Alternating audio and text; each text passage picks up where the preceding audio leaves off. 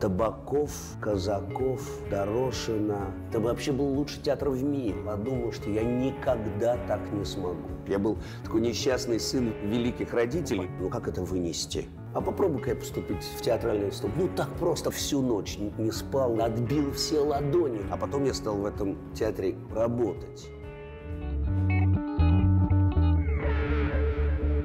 Здравствуйте, Константин Аркадьевич. Послушайте, а вы же ленинградец. Да. Самое яркое воспоминание вашего ленинградского детства. Вот если вы слышите слово «Ленинград», что у вас в голове сразу? Какая картинка? Школа моя. Математическая? Нет. Моя 82-я хулиганская школа дружина имени Юрия Гагарина. Вы учились хорошо? Я учился хорошо, да. да. А с Я был- поведением? А? а с поведением? С поведением тоже был хорошо. Я вообще был очень закручен своими родителями, так сказать. Я был такой советский мальчик, и у нас была очень такая советская семья, ну, может быть, как это сказать, в самом хорошем смысле этого слова. Такая вот э, духовная, с- интеллигентная советская семья с э, пониманием и почитанием, так сказать, идеалов социализма. Вот так вот. Когда там из папы там пытаются делать там диссидента или какого-то, все-таки это неправильно. Он был человек острый и очень, так сказать, э, с острым ощущением справедливости, но он был все-таки очень советского воспитания человек. Для него, скажем, перестроечные годы, которые вот пришлись на фина- финал его жизни, они были очень сложными по перестройке сознания. Вот. И я был очень советским эм, ребенком, и я был закручен очень своими родителями на все соци- со- социалистические, так сказать, гайки. И я, мне было объяснено, что единственное, чем я могу помочь своей стране, это хорошо учиться. И я учился хорошо. И когда я изредка получал какие-то, так сказать, нехорошие оценки, вот начиная с тройки, например, даже вот если это была тройка, то я так мучился и так страдал, и, и- и- и- и это мне, я впадал в такое отчаяние, что уже наказывать меня просто никому в голову не приходило. А вы сейчас вот уже как, как отец. Ну, Ну это же неправильно так с детьми. почему? Или это... Или это... Почему неправильно? Нет? Нет, у меня же родители, э, ну как... Я строгий сказать, папа, они- меня за это все время критикуют все. Ну, что... Это ведь слово, которое, оно предполагает массу всего, что такое строгий. Я тоже строгий, наверное, э, там, я не знаю, преподаватель или так кто-то меня считает. И Не, ну стоит ли так из-за оценок переживать? В том смысле, что... ну, стоит, по-моему. Да? Ну, по моему характеру стоит, это правильно. Э, Тем более, что родители, ну как сказать, э, не то, что ведь меня родители так э, воспитывали так, они как-то воспитывали меня собой. Там же не было назидания. У нас была в этом смысле очень какая-то правильная и деликатная семья. То есть как-то непонятно каким образом довольно рано мне было понятно, что хорошо, что плохо. По папиным взглядам, по каким-то вдруг... Что-то он вдруг он не принимал. Я это понимал просто по его настроению. Он вдруг из пол- таких полуприкрытых век вдруг умел так посмотреть и вдруг что-то тихо сказать. И пару раз в моей жизни мне было так страшно, что лучше бы он на меня орал бы или там что-нибудь, так сказать, А предпринимал это бы из-за чего, вы помните? Да, я помню один раз я что-то не к месту спросил у него.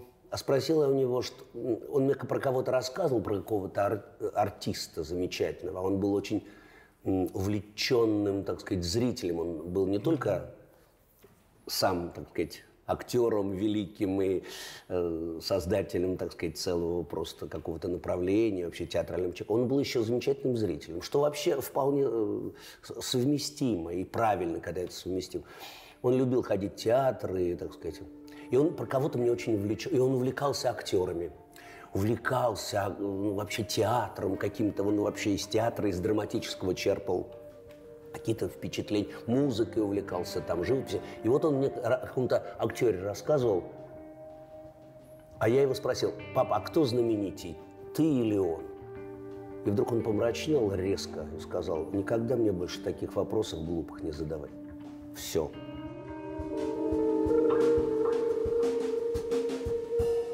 Я всегда дико завидовал людям, у которых есть математический талант. Ну, таланта в математическом, ну, скажем Ну, так, я же знаю, что такое но- математические школы в Ленинграде. Туда, Да, туда да. балбесов Нет, не ну берут. это была, да, это была школа при университете, это школа-интернат при университете. Это была не просто математическая школа, это была, это называлась она ФМШ при ЛГУ, то есть физико-математическая школа при Ленинградском государственном университете. Вообще это была задумка ленинградской профессуры, чтобы, э, так сказать, набирать хороших студентов для э, университета. Они э, брали победителей олимпиад. Они приглашали для участия в экзаменах в, в эту школу, потому что надо было держать экзамен. Значит, победителей олимпиад по математике, физике, химии, биологии со всего северо-запада Советского Союза. И поэтому там ленинградцев-то учил всего несколько человек. И там я был среди них, потому что я в этих олимпиадах участвовал, значит, а в некоторых побеждали? я побеждал, да. Нет, ну по биологии-то я был вообще просто, что называется, неловко говорить. Я так, так, так много мол- молодые люди, школьник, так много не знают, как, как я знал. Такое было ощущение, что на Олимпиадах, когда там сидели какие-то большие спецы по части биологии, они меня уже спрашивали дальше то, чего сами не знают. Им просто было интересно. Потому что я читал научные журналы специальные. И я просто всерьез этим увлекался. Животные – это вообще была моя страсть просто. Другое дело, что я тогда и не понимал, не мог понять, что это, так сказать, гуманитарное такое, такая, м, такое увлечение. Я ими увлекаюсь как гуманитарий, не как ученый. Это я уж позже понял там и все такое. К- каким образом тогда возникло это Щукинское училище, если такие дарования? Потому что это возникло сначала как такой такая, такое иг- и- игра с судьбой такая. Я уже практически я уже поступал в- в- на биофак Ленинградского университета и так решил попробовать. А попробуй-ка я поступить в театральный институт. Ну, так просто, потому что я же, я же из театральной семьи, у меня все, и- и у меня все же были... А же пап с мамой как отреагировали на такое желание? Они не знали, что я. А. Они не знали. Они знали, что я поступаю на биологический факультет Ленинградского университета. Они были в Чехословакии на гастролях в это время. Они были...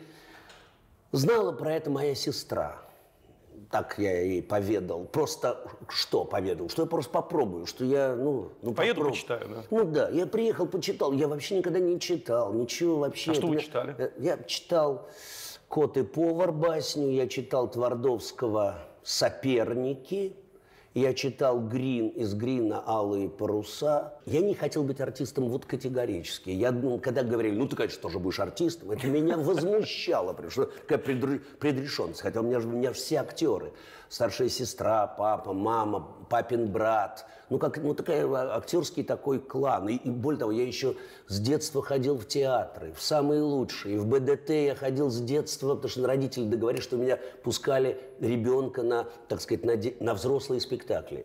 А там же были вообще ге- гении. Это вообще был лучший театр в мире просто тогда. мире? В мире. Вот когда я говорил, что ну это лучший театр в нашей стране, говорил я, папа всегда меня исправлял. Он, он- он обожал БДТ, обожал Товстоногова. А какие у них были отношения между собой?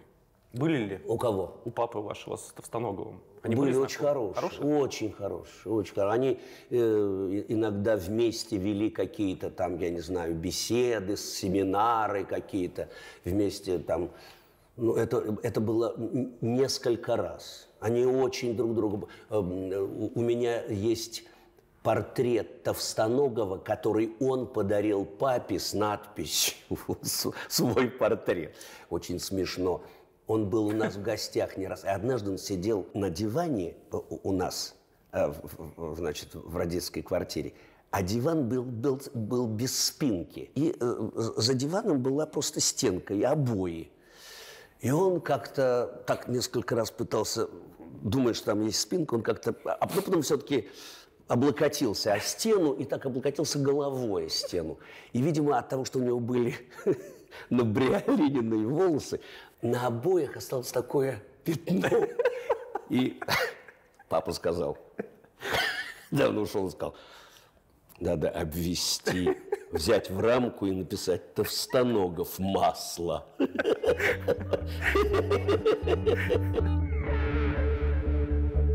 Сегодня в нашей подборке очень разные книги, но объединяет их один принцип. Их писали сразу два автора. Эти произведения – живое воплощение пословицы «одна голова хорошо, а две лучше». Работая сообща, эти авторы оставили свой след в истории мировой литературы и подарили читателям в два раза больше эмоций. Принцип «дважды лучше» также используется при изготовлении виски Дюорс. Благодаря двойной выдержке виски приобретает такой мягкий вкус. Итак, к подборке. Одноэтажная Америка. Знаменитый путевой очерк Ильфа и Петрова, которые в 1935 году отправились в Соединенные Штаты Америки в качестве корреспондентов газеты «Правда». Там они провели три с половиной месяца и за это время дважды пересекли страну из конца в конец, а по возвращении домой приступили к созданию книги. Не менее знаменитые соавторы – Аркадий и Борис Стругацкие. Изначально братья работали самостоятельно и только обменивались друг с другом творческими замыслами. Но в 1958 году они решили объединить свои усилия, и так появился их первый научно-фантастический рассказ «Извне», а уже в следующем году появилось их первое крупное совместное произведение «Страна багровых туч». Сатирическое фэнтези «Благие знамения» — это пример сотрудничества двух независимых авторов — сэра Терри Пратчета и Нила Геймана. К моменту написания Терри Пратчет уже создал вселенную плоского мира, и он очень популярен в Великобритании. А для Нила Геймана, который позже напишет «Американских богов», эта книга стала первым произведением, получившим серьезную известность.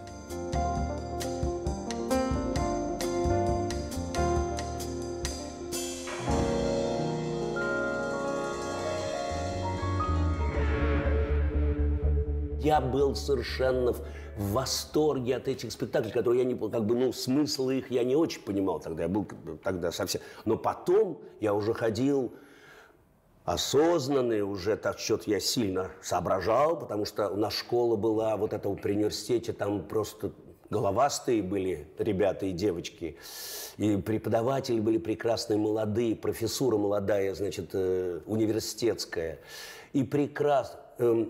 И организовал это все Марк Иванович Башмаков, который до сих пор жив и является знаменитым, он математик и вообще светило, и у него очень большое количество лет, при этом он занимается альпинизмом и собирает книги. Он огромный специалист по книгам. И мне тут недавно назвали, что он там вот тоже эту книгу приобрел, сказали мне в магазине «Москва».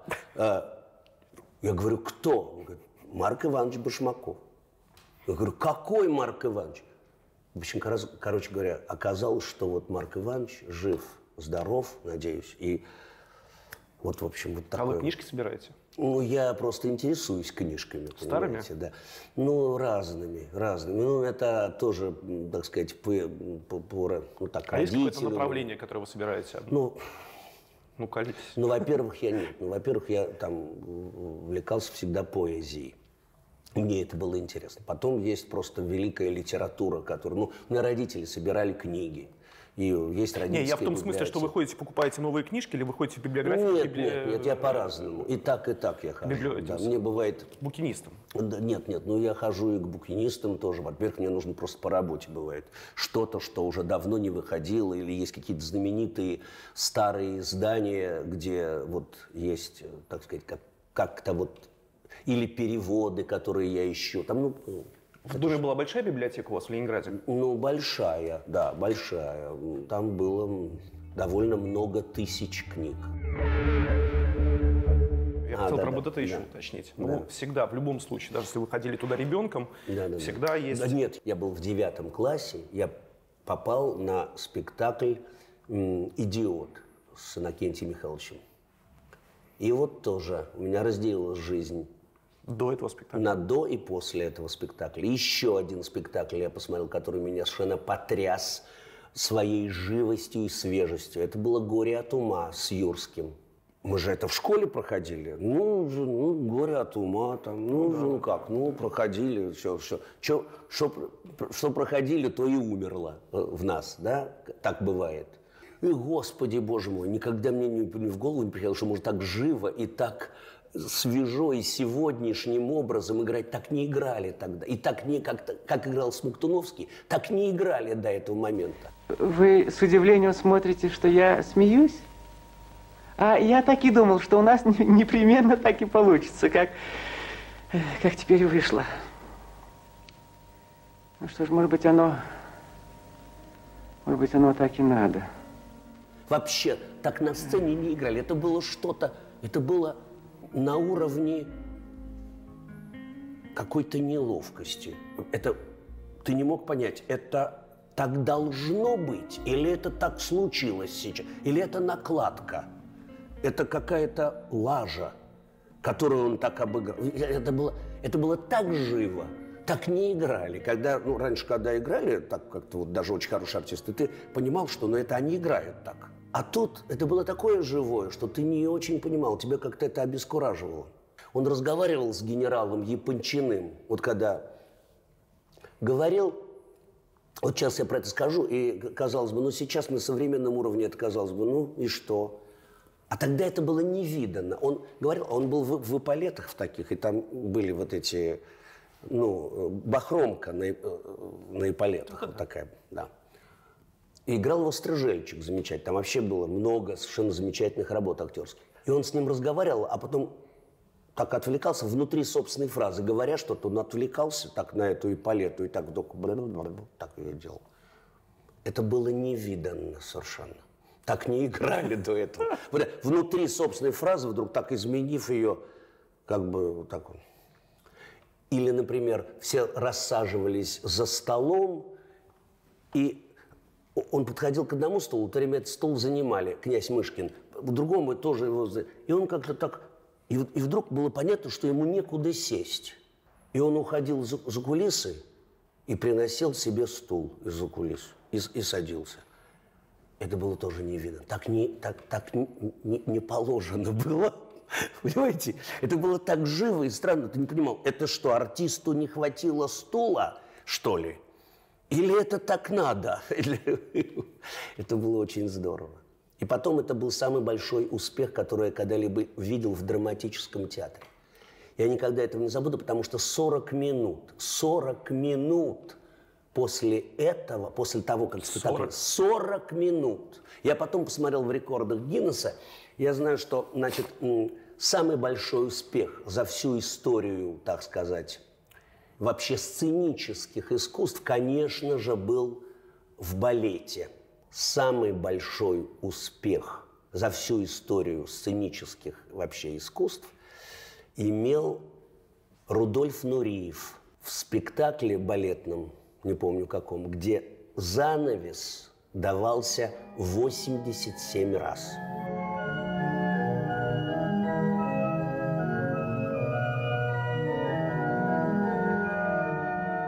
40 минут в БДТ. В БДТ. 40. 40. Я лично в этом участвовал, так сказать, в этом успехе. Я себя тогда просто отбил все ладони. Кто еще был на сцене? Стрижельчик, Смоктуновский? Кто еще? Ну, там был, конечно, состав «Будь здоров». Там был Смоктуновский, Борисов, который играл Ганю, там был Лебедев, который играл Рогожина. Там была Эмма Попова. К тому времени она играла Настасью Филипповну. Стржельчик, ну, вот других я уже, может быть, вот мне, мне нужно, да. Но, понимаете, это был такой букет. Там работало одновременно много великих артистов. У Юрского так тяжело там судьба сложилась в Ленинграде, что он был, что он уехал в итоге в Москву. Угу, Смоктуновский угу. тоже и так далее. Вы внутренне на чьей стороне? Вы кого больше понимаете, актера или режиссера в данном случае? Я, честно говоря, не очень точно знаю, почему уехал Сергей Юрьевич и Иннокентий Михайлович. Там у них, я думаю, что были какие-то свои ну, То, что из, из, из Ленинграда уезжают, я не думаю, что они чувствовали на себе ну вот только то, что чувствовал, скажем, Бродский, изгнанный из вообще из страны по причине Ленинграда, например. Ленинград был инициатором этого. Я знаю, почему папа уехал в Москву. Это тоже были определенные причины, и, так сказать, В этом смысле... Внутри Ленинградские. А? Внутри Ну, Ленинградские. Ленинград, да. Ну, Ленинград же это особый А это э, Романов город. был тогда? Тогда был Романов, тогда был, да, до него был, там, там до этого был, некоторое время там на- назад был Толстиков, а Суровый этого люди. был там, там Жданов, там, нет, ну, там есть традиция определенная, да. Ну, Мы, как петербуржцы, подтверждаем. да, да, да. Папа в результате переехал в Москву, потому что в Москве ему было легче сдавать свои спектакли э, всяким комиссиям и всяким комитетам и советам. Просто в, в- в Ленинграде у него были всегда, всегда проблемы. И- нет, в Москве тоже могли быть проблемы, но все-таки их было меньше. Вы сами упомянули, вспомнили Нуриева. Вам удалось посмотреть спектакль Кирилла Серебренникова? Нет. Не Нет, еще? у меня не получилось. У меня я вообще очень любопытствующий человек и много смотрящий, но у меня иногда я просто очень занят. Ну, я увидел у Кирилла много других спектаклей. Какой самый э, сильный? Из, е- э, из его тех, что я видел. Ну, во-первых, у него был очень сильный первый спектакль эм, "Пластилин". Еще!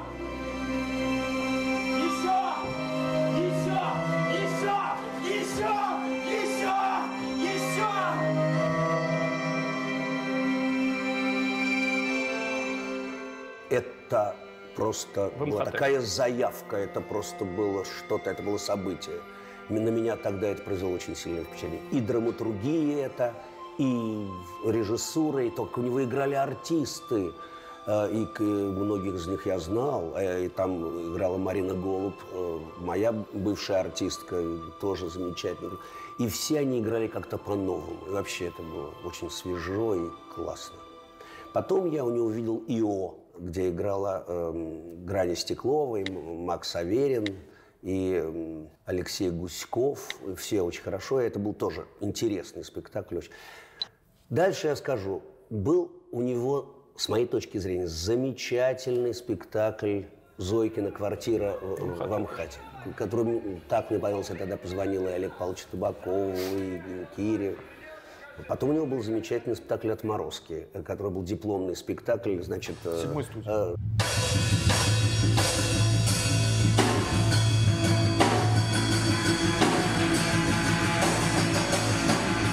Но это сначала было в школе студии МХАТ, Да, да, да, поскольку я естественно, тогда тоже там преподавал, и мы бы вообще были коллегами. Этот курс я знаю очень хорошо, курс, который весь сейчас, так сказать, в прекрасной форме у него работает. Все эти Хорошие ребята. Очень. Которые было не очевидно, что они хорошие поначалу, потому что они были такие, большей частью, не, не, как сказать, нетипичные и какие-то другие, чем принято брать было в Амхат. А я уже тогда был мхатовский педагог. И, и, и как-то мы пытались, когда деликатно э, Киру от- отговорить от этого, и Олег Павлович говорил, «Ки- Кир, ну, понятно, ну это какие-то как бы чудики. А когда будут... И, и эти чудики стали такими классными. И он как бы это слушал, но делал по-своему. Вот. Да-да-да. Он хороший. Нет, я, я ведь не все назвал, я много у него видел. А в Google-центре что-то смотрели? Да, да, я видел у него «Идиоты», э, тоже любопытно очень. Я видел у него несколько...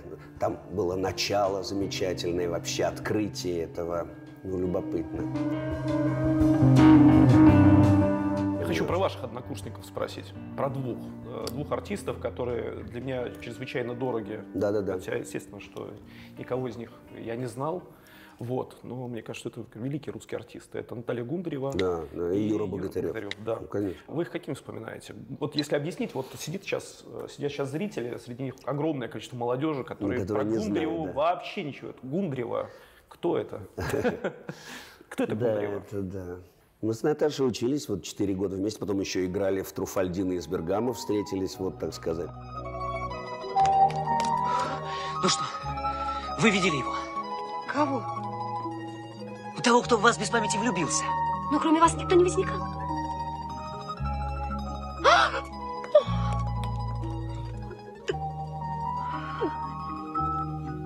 Так значит, вы и есть тот кавалер? Да, это я. Она была совершенно грандиозно одаренная артистка, рядом с которой можно было ну, просто заболеть от э, чувства собственной, так сказать, неполноценности. Потому что она была уверенной, она была артистка, э, так сказать, профессиональная от природы. Это, это редчайшее качество. Она природный профессионализм это называется. Это редчайшее уникальное качество, которое еще имеет э, способность давить все вокруг, э, э, что рефлексирует, сомневается в себе. Вот я сейчас говорю лично про себя, потому что я был такой несчастный сын великих родителей, вот, и ужасно мучился, так сказать, с несоответствием там собственных минимальных или нулевых умений и, и, и фамилии, которая была не моя, а папина, это была Джамалунгма, а я тут выходил. И это невозможно было. А рядом э, э, училась Наташа Гундарева, которая, ей сам черт был не брат. Она, она уже все умела. И как-то знала, что она все умеет. Она вообще была потрясающая. Ну, то есть, э, это я сейчас так говорю, вообще это было довольно ну, сложно. И иногда, так сказать, возникали всякие конфликтные ситуации, потому что, ну, как это было, ну, как это вынести?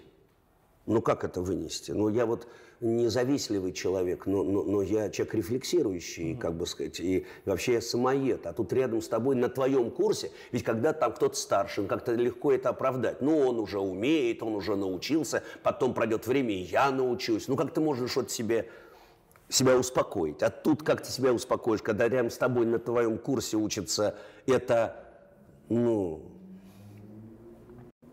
она потрясающая. На была. нее смотришь, вот, э, ну, не знаю, самые известные картины, там, 20 лет спустя, Да, или там да. э, «Одиноким предоставляется». Да, или А. осень.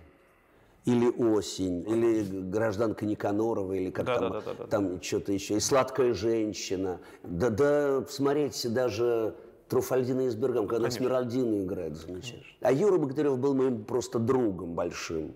Мы вместе учились, он, он, он большой, я маленький, он светлый, а я черненький. И как-то мы очень подружились. А жил он в Красногорске, рядом с Москвой, но далеко ехать. И, а родители у меня, значит, с конца были в отъезде. И он жил, я ему говорю, да, да живи вот в этой родительской квартире. И мы жили, значит, в квартире э, родительской. И довольно долгое время он, значит, был моим таким э, гостем. Ну как, уже не гостем, а просто мы вот, так сказать, так вот дружили, учили вместе тексты, в одних и тех же спектаклях участвовали у Валерия Фокина. Тогда мы учились, в общем, он на курс старший. Потом мы пришли вместе в театр «Современник» и вместе работали. Он замечательный артист, совершенно глубокий, добросовестный, с очень хорошими данными, с очень красивым голосом. Он тоже был уже профессионалом. Он уже был профессионалом буквально, потому что он уже закончил, он был чтецом. Он закончил э, всероссийскую э, мастерскую эстрадного искусства по классу художественного ш- э, слова. То есть он был чтецом, у него прекрасный был голос, прекрасная дикция. А мы-то были все рядом с ним зеленые, вообще ничего не умеющие. А он уже был такой.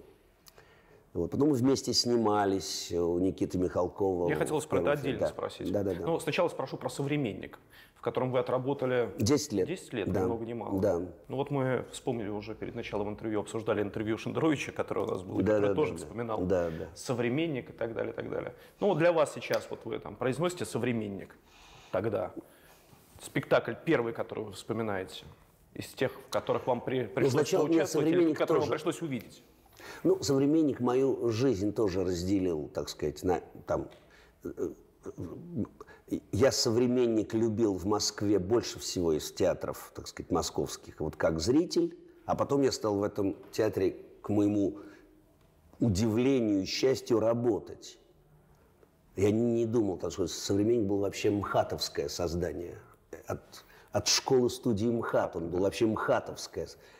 А из «Щуки» туда вообще попадали крайне редко. Там э, работала только Нина Дорошина, замечательная актриса из «Щуки», и Настя Вертинская. А все остальные были из школы студии МХАТ. И, и вдруг мы в такой десант щукинский туда, значит, в пятером. Фокин режиссер и четыре артиста с одного курса. Вы, Богатырев, Э, Поглазов и Сморчков. Это все один курс наш. Вот. И, и Наташу Гундареву приглашали, они тоже очень настоятельно. Ну, Наташу приглашали все, просто все театры, все. И э, первый спектакль, который я увидел, по-моему, это был «Два цвета» спектакль, где играл Евстигнеев, где играл Кваша. А потом, это, это был тоже очень хороший спектакль. Но... «Два цвета» это по, Это- по какому произведению? Не помню, не помню. Ну, ну, ну, ну, что-то это какая-то была э, советская повесть или это, по-моему, была не пьеса, а какая-то, Понятно. по-моему, да, а может быть и не. Я вот сейчас я не могу сразу мгновенно вспомнить, а хотя я помню обычно вот вот такие подробности помню. Но дальше была обыкновенная история. И дядюшка хочет меня уверить, что счастье химера. Бессовестный. которую поставила Галина Борисовна Волчок, и где играл Табаков, Казаков, Дорошина, Лаврова. Это одно из самых... Ну, тогда я уже решил, я уже тогда учился, по-моему, на первом курсе или на первом курсе театрального института. И меня это... Мы с родителями ходили смотреть. Меня это сразило так, что я даже не пошел за потому что родители пошли за кулисы, а я не пошел, потому что я не представил себе, как я увижу этих артистов, прежде всего, как я Табакова увижу. Я всю ночь не спал и прорыдал, мне было очень себя жалко, потому что я эм, по- подумал, что я никогда так не смогу. Потом я стал играть в этом спектакле. А, с- спустя четыре года я стал играть в этом спектакле среди... э, там был такой как бы массовочный маленький коллективчик, которые играли, так сказать, чиновничью машину, бюрократическую такую, всякими движениями. И вдруг я увидел этот спектакль изнутри. И вдруг я увидел, что те места, которые у меня вызвали тогда такой фантастический, так сказать, отклик, где совершенно фантастически играл Олег Павлович, когда я посмотрел на это изнутри, я увидел, что он, продолжая играть это так же, вот для зала, при этом поворачивается к нам и плюется в нас.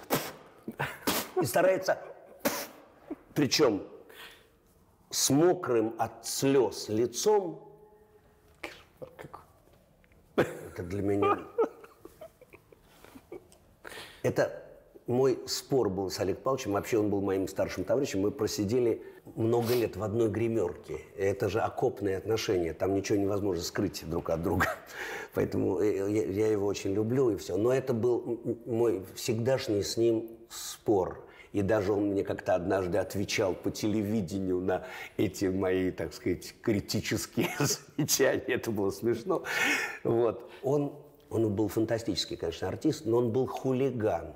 И, это было для меня непостижимо и неприемлемо. И для отца моего, потому что я все-таки из этой семьи, так я был воспитан. Когда про это папе рассказал, он пришел в ужас и возмущение. Он его, с одной стороны, совершенно обожал как артиста эм, Табакова, и при этом он не мог принять вот этих вот, потому что это было тоже для него нево... Павлович был хулиган страшно. Он, оба- он играл с тетушкой, которая играла Толмачева, сцену, весь тоже в слезах, и держал ее внутренней рукой от зала, за задницу хватал, и та, и продолжая играть, выдирала, убирал ее в руку. Боже мой, ну вот, вот я рассказываю сейчас, это, я как бы ну, чувствую грешность, так сказать, своего вот сейчас вот дела этого, потому что я обнаруживаю какие-то, э, казалось бы, вроде циничные очень вещи. Но это уникальная способность была этого фантастического артиста. Он умел быть таким вот двуликим Янусом, э, э, что вот для меня непостижимо. Я ему когда-то, э, ну, я, я к нему приставал с этим, я говорю, вот, как, вот, а вот как, почему вы такой уверенный? Вот как вот вы? Он мне говорил, старик, а, ты должен просто когда-нибудь один раз поиметь успех и понять, что ты интересен. И как только я это от него услышал, я понял, так, все, это не для меня. Это не может, это совершенно не. Потому что понять раз и навсегда, поимев один раз успех, что ты интересен вообще, это совсем не мое. Потому что я каждый раз в следующий, на следующий день в этой же роли буду думать, ну это случайно у меня получилось. Как это я могу пронять на себе, про себя, что я интересен? У меня это невозможная вещь. То есть это рецепт, который не годился мне категорически, а для него годился. Он был вообще в этом смысле человек, он меня вылечил от многих, так сказать, моих самоедских болезней. Б- я был ужасный самоед. Если бы не он, может быть, я себя сожрал бы, понимаете? Потому что быть та- у меня очень опасный характер для меня самого. Я очень легко теряю уверенность. Мне вообще кажется, что э, мне моя профессия нужна для того, чтобы для уверенности вообще. Вот я научился создавать впечатление большой уверенности, потому что э, зрители очень... лю- да, люди, люди э, в, зале, в зале очень не чувствуют сразу неуверенность и не любят таких. А, а я вот научился симулировать уверенность. Здоровье моей профессии заключено вот в этом, потому что она создает ощущение какой-то опоры, что ли. Это я так научился симулировать.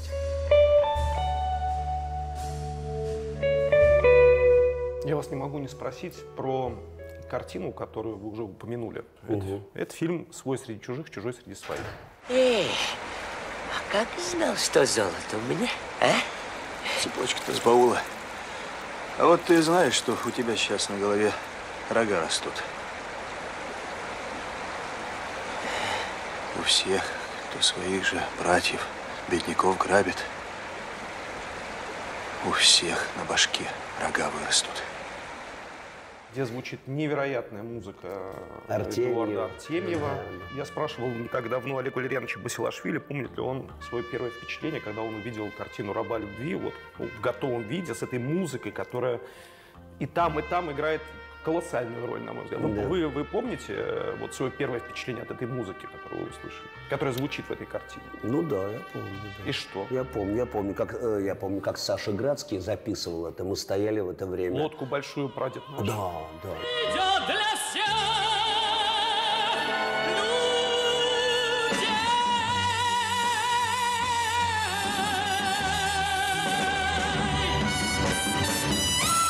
Я помню эм, Виноградова, который был замечательный звукорежиссер, и мы стояли за стеклом у этих пультов и смотрели. Не только я, по-моему, Саша Адабашьян был, еще кто-то. И мы смотрели на это зрелище, как, значит, Саша это записывал. Как вам работалось с. Михалковым? Хорошо, мне очень нравилось тогда, мне очень нравилось. Я, э, Ну, вы я же все были молодые, все. Мы были очень молодые, мы очень друг друга любили. Сережа Шакуров, Толя Солоницын, дядя Коля Пастухов, мы его называли дядей Колей. Да, он был как бы старше, ну и как-то у всех вызывал такое очень какое-то нежное чувство. Мы базировались в Грозном. В Грозном Да, это? да, да, это снималось в Чечне. Да, и это на реке Аргун, Северный Кавказ. Мы выезжали туда, снимались. Тогда это была первая Никитина картина, как бы, так сказать... Полнометражная, да, Полнометражная, да, и, так сказать, он как профессионал, наконец, первый раз заявлялся, до этого закончив в ГИК, и потом он в армии отслужил. Э, Значит, Юра был назначен э, еще до, и- до армии и его ждал. А меня-то он назначил уже придя из армии на эту роль. И он сделал так, что мы все так, иг- эм, наши роли были так освоены, э, он, он же очень театрально работал, Никита, всегда. А, мы свои роли все сыграли уже на пробах. Мы их срепетировали целиком. То есть там он вообще требовал, чтобы там тетрадочка, роль переписана от руки. Да ладно. Клянусь, нет, но это как бы вообще даже не обсуждалось.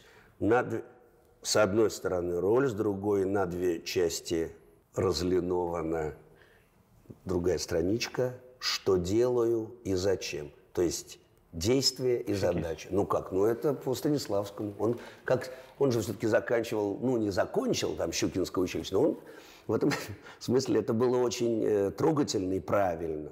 И мы все свои роли знали уже все, ну, не то что наизусть, мы их всех сыграли уже, срепетировали. Этот фильм в некотором смысле можно было, но это и в других его картинах было, вот в каких-то ранних, их можно было сыграть как спектакль. То есть там все было как-то сделано, продумано уже. И когда я вижу того же Олега Валерьяновича в, в этом фильме «Раба любви», И то, что трава, трава. Из-под снега видно. Куски снега, а? Да. И трава такая зеленая, зеленая. я узнаю Никитина Интона, все показы, я помню, как... Это же все... Он, Никита же, ну как, он же, он все показывает же. Да, как, и своим... вот, знаешь, Да-да-да-да, вот, старик, вот, ой, вот и пока, вот это, я же все это прямо, э, я и узнаю, когда, даже когда очень хороший артист, ну, замечательный, там, играет там Саша Калягин, там, эм, Олег Валерьянович, я же увижу все эти показы, просто я узнаю даже через присвоенную игру, так сказать, это уже стало их органикой, но я все равно вижу, я вижу все Никитины показы. Делом надо заниматься, дорогой мой. Делом. А картину снимал Лебешев. Да, Паша, да. Играли в футбол все время, мы в свободное время играли в футбол. И с- вечером собирались на этой базе, это такая была туристическая база, и у Никиты в номере и выпивали. Никита был самый непьянеющий, самый непьянеющий. И иногда нас э, возили на встречи со зрителями. Куда-то в какие-то села. Чеченские или там, э, там еще были казачьи поселения, там были. Красивые люди, очень красивые девчонки. И мы приезжали встречаться, значит, со зрителями, и дальше нас в какие-то чеченские дома заводили и, и напаивали, там же, ну как, это же, там же шайтан вода, это нельзя. А нас напаивали водкой. Причем так напаивали, что, да- что было приятно, что Никиту привезли вперед ногами. Первый раз и единственный, когда он, который не пьянел вообще, но тут его упоили в усмерть, я помню, когда он с какими-то зрителями встречался.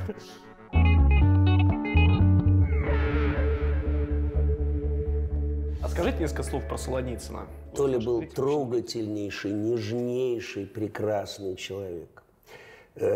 Я его несколько раз видел там в театре, и он не производил на меня. Он был вообще не театральный, мне кажется, артист, хотя он работал много в театре, но в театре он никогда не производил на меня впечатления, а в кино очень сильно. Очень сильное впечатление. Он как-то, вот для меня он киноартист. И нежнейший, трогательный, остроумный человек. Я помню его тост. Вот среди этих выпиваний он поднимался и говорил, давайте выпьем за женщин, которых мы иногда делаем счастливыми. Говорил застенчиво.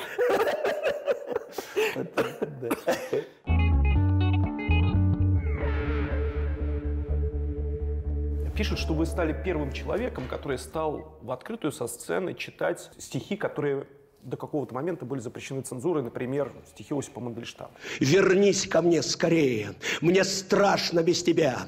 Я никогда сильнее не чувствовал тебя. И все, чего хочу я, я вижу наяву. Я больше не ревную, но я тебя зову. Я не, я не думаю. Я не думаю. Я думаю, что я... Когда, был- Вы помните, когда вы впервые прочитали Мандельштама Не помню, перед не публикой? помню. Я, Нет? я очень давно это читал, и э, я думаю, что просто дело было в том, что я читал их хорошо. Вот у меня есть такое скромное предположение, поэтому как-то это запомнилось, может быть, кому. Я не думаю, что я был первым. Ну, я думаю, В что- Википедии написано так, значит, ну, в истории ну, так и ну, останется. ну, да. Ну, Значит, это кто-то не точно что Просто я думаю, что я читал их достаточно... эм, я просто помню, как это началось. Мы получили в Ленинграде от кого-то полное собрание стихотворных сочинений э, Осипа Мандельштама. Это была книга Вашингтонского издания под редакцией Струве. Струве, да. да. И Мопресс. Да, да, да. Вот. И, и тогда мы стали друг другу с папой это читать, так сказать, в полголоса. И тогда меня это пронзило местами, потому что, ну как, только местами, ну что я могу, он же вообще, он же таинственный, он же косноязык, там же божественное косноязычие, он же так не говорят, это же на уровне даже неграмотности, при том, что он абсолютный виртуоз. Но, но, но, но так не говорит, это какое-то божественное косноязычие. Я так понимаю, что это от отца пошло, от его, который так странно разговаривал, видимо. Есть просто хорошая очень статья Аверинцева про Мандельштама, где многое объясняется из того, что, например, вот у меня раньше было непонятно. Ну, я, ну так не говорят, как он говорит. Это почти не, это с каким-то пренебрежением грамоте. Э, такой элементарной. Э, ну, то так не говорят. Ну, какие-то строчки меня просто поражали, пронзали. И тогда я стал это вот как-то пробовать там что-то. Ну, хорошие стихи всегда хочется вслух, потому что это рифма, ритм – это вещь, которая требует звучания. Это как ноты великой музыки, они требуют исполнения. Их мало глазами читать. Вы говорите, что советская семья, пап верит в идеалы советские. Ну вот он узнает подробности биографии Осипа Милича. Как он это принимает? Нет, ну папа был умный советский человек. Понятно. Он мне рассказывал про Понятно. страшные вещи, связанные со Сталиным, например. Он это как раз, он был гораздо более просвещенный человек, чем, ну, скажем, какой-то среднестатистический советский человек. Понятно. Он был умный советский человек, при том, что он считал э, искренне, так сказать, он был верен каким-то и, и идеалам, так сказать, которые считались важными, нужными, необходимыми. Он мне, мне рассказывал страшные истории, которые вот он знал э, задолго до того, что называлось потом перестройкой и так далее, и так далее. Пока не забыл, хочу вас еще об одном человеке спросить, с которым вам посчастливилось быть знакомым, а мы-то, естественно, все только э, на даче у него в Переделкино бывали. Это Корней Корней Иванович, да, да. Ну что, вот Чуковский, что это было? Какое он впечатление на вас произвел? Ну, у меня такие детские, юношеские только впечатления. Он был очень интересный, он, от него глаз было не оторвать. А вы в Переделкино к нему приходили? Да, в Переделкино. В Переделкино сначала костер, костры. Да. Здравствуй, лето и прощай, лето. Огромный костер в лесу, огромный. Но по тем временам мне казалось, что мне ребенку казалось, что это что-то, какая-то гора, которая горела. И выступали, когда масса народу вокруг, и какие-то артисты, и писатели, какие-то люди выступавшие. И, и мне он предложил выступить. Я что-то выступал. Как я мог не умереть от страха? И не то, что не умирал, мне было как-то интересно и классно. Я что-то показывал там, не знаю, почему он э, вообще решил, что я должен это делать, но я вообще-то... А жили мы рядышком, а, там где-то снимали дачу, а потом, э, э, потом я жил, у, там бывал подолгу там у Льва Абрамовича Киселя, с которым дружил папа, и, а я дружил с его дочерью, и там какая-то наша была детвора, и вот мы тогда встречались тоже с Корнеем Ивановичем на улице Серафимовича. А потом уже я приехал к нему вот в 17 лет, и в 17 лет поступил в театральный суд, показывал ему пантомимы.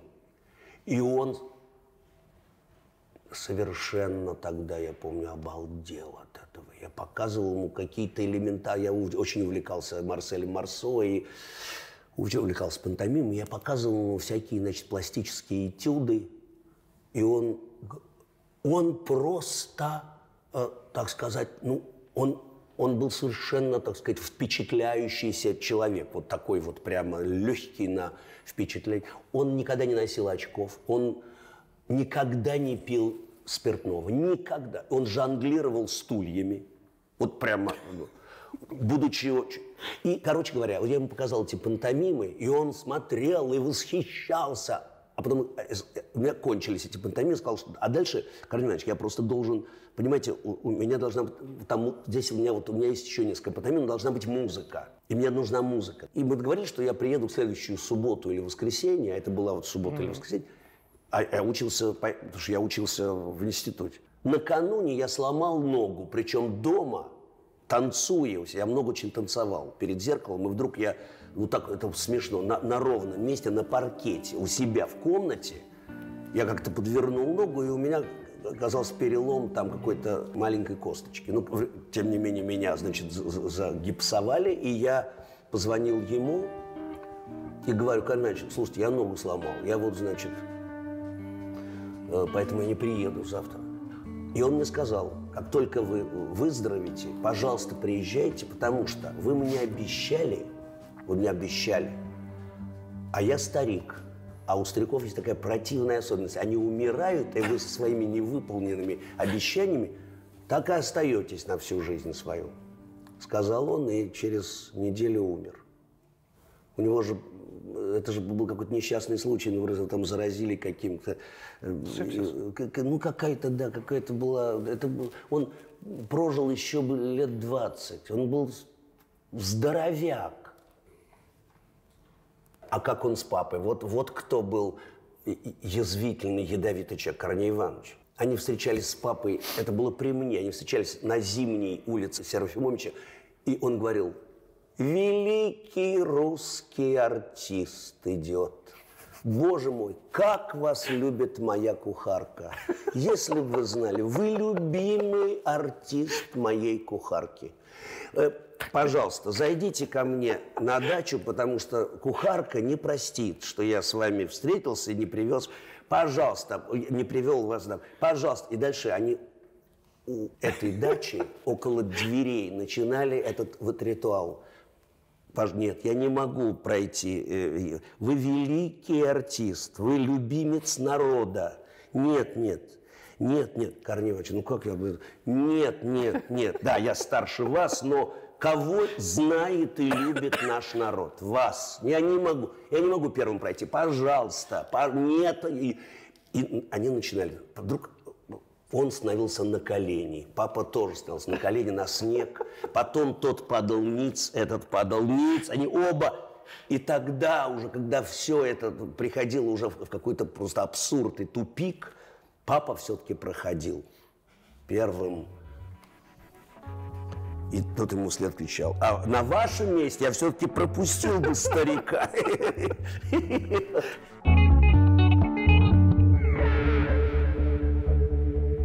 Я хотел снова вернуться к э, теме школы, с которой мы начали, и, собственно, ею завершить. Потому что спектакль, который вы сейчас готовите, вы его ставите как режиссер, посвящен Да-да-да. школе. Мгм. Сегодня школа в России обсуждается в самых разных контекстах, но по-прежнему много обсуждается, в том числе в связи с тем, что отношения вообще между людьми, а между подростками особенно, проблемы у нас сильные в коммуникации, скажем так. Договариваться все сложнее и сложнее. Что за пьеса? Почему она и почему сейчас? Ну, очень хорошая пьеса Даны Сидерос, которая, к мо- моему удивлению, оказалась не только поэтессой, но и, значит, драматургом. А поэтессы, я ее как поэтессу узнал, потому что ее читают мои молодые артисты. Они читают, читают спектакли не Пушкин. У нас есть такой спектакль. И тут вдруг я читаю, мне приносит э, Зафлит э, э, вот такую пьесу. Я ее читаю, которая мне сразу очень нравится. Всем, кого касается. Да, всем, кого касается.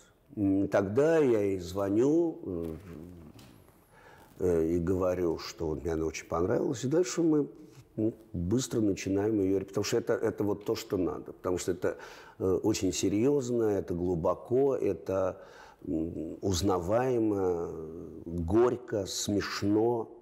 э, И это не чернуха.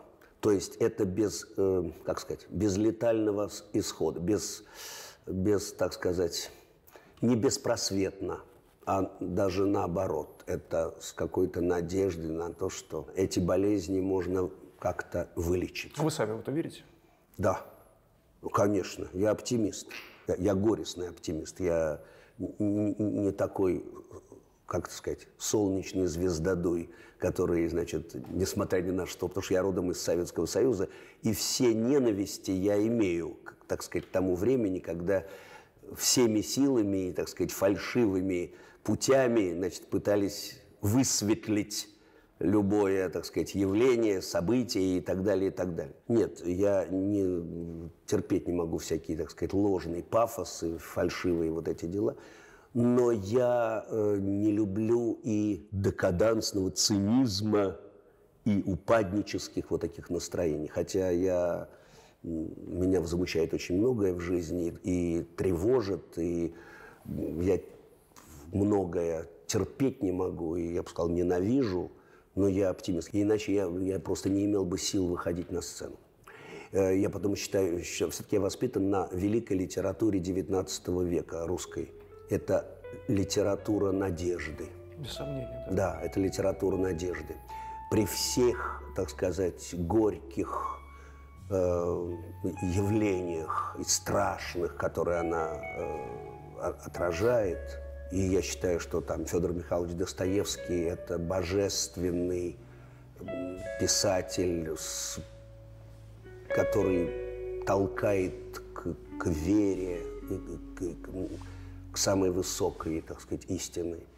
Вот так я к нему отношусь. И там эта великая книга, скажем, «Братья Карамазовы», которая там, знаете, вот Эйнштейн говорил, что книга, которая у него всегда вызывает колоссальный прилив энергии и желание работать, говорил Эйнштейн, человек другого языка и другого, так сказать, совсем рода занятий, да, он говорил, что книга «Братья Карамазовы» у него вызывает, так сказать, вот так, такие ощущения. И это замечательно, это я очень понимаю. Вот у меня я тут прям как Эйнштейн. Можно, можно погордиться. Дорогие наши телезрители, наш традиционный конкурс. Составляйте ваши вопросы для Константина Аркадьевича Райкина в комментариях.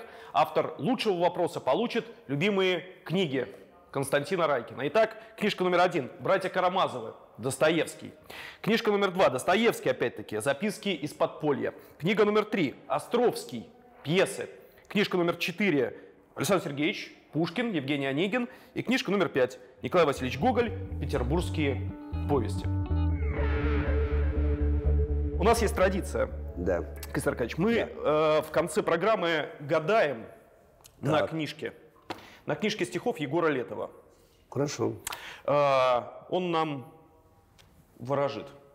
Хорошо. Заглянем в ближайшее будущее и подведем итог разговору. На любой странице первые восемь строчек е- обязан предупредить. Если попадется матерное слово, это только исключительно как вы считаете возможным. Если вы считаете, что допустимо, можно прочитать, если нет, можно да, другой открыть. Я-то этого совсем Спокойно. не боюсь. Да, ну отлично. Тогда любая страница, первые восемь строчек. А, а я же не, я же вот так открываю, да? Все правильно. Желтая пресса, стихнет, стихнет, стихнет ли вой, дождик пошел, словно зимой, все поперек. Кашель повис черной струей, день по колено увяз в немоте – а кто-то шагами вдаль, а кто-то руками вдоль, но я еще соберу и приклею отбитые части тела. Желтая пресса. Это первые восемь строчек. Спасибо. Я надеялся встретить какое-нибудь особо любимое слово. Нет. Спасибо, Константин Все. Хорошо, спасибо. Спасибо. Спасибо. Спасибо.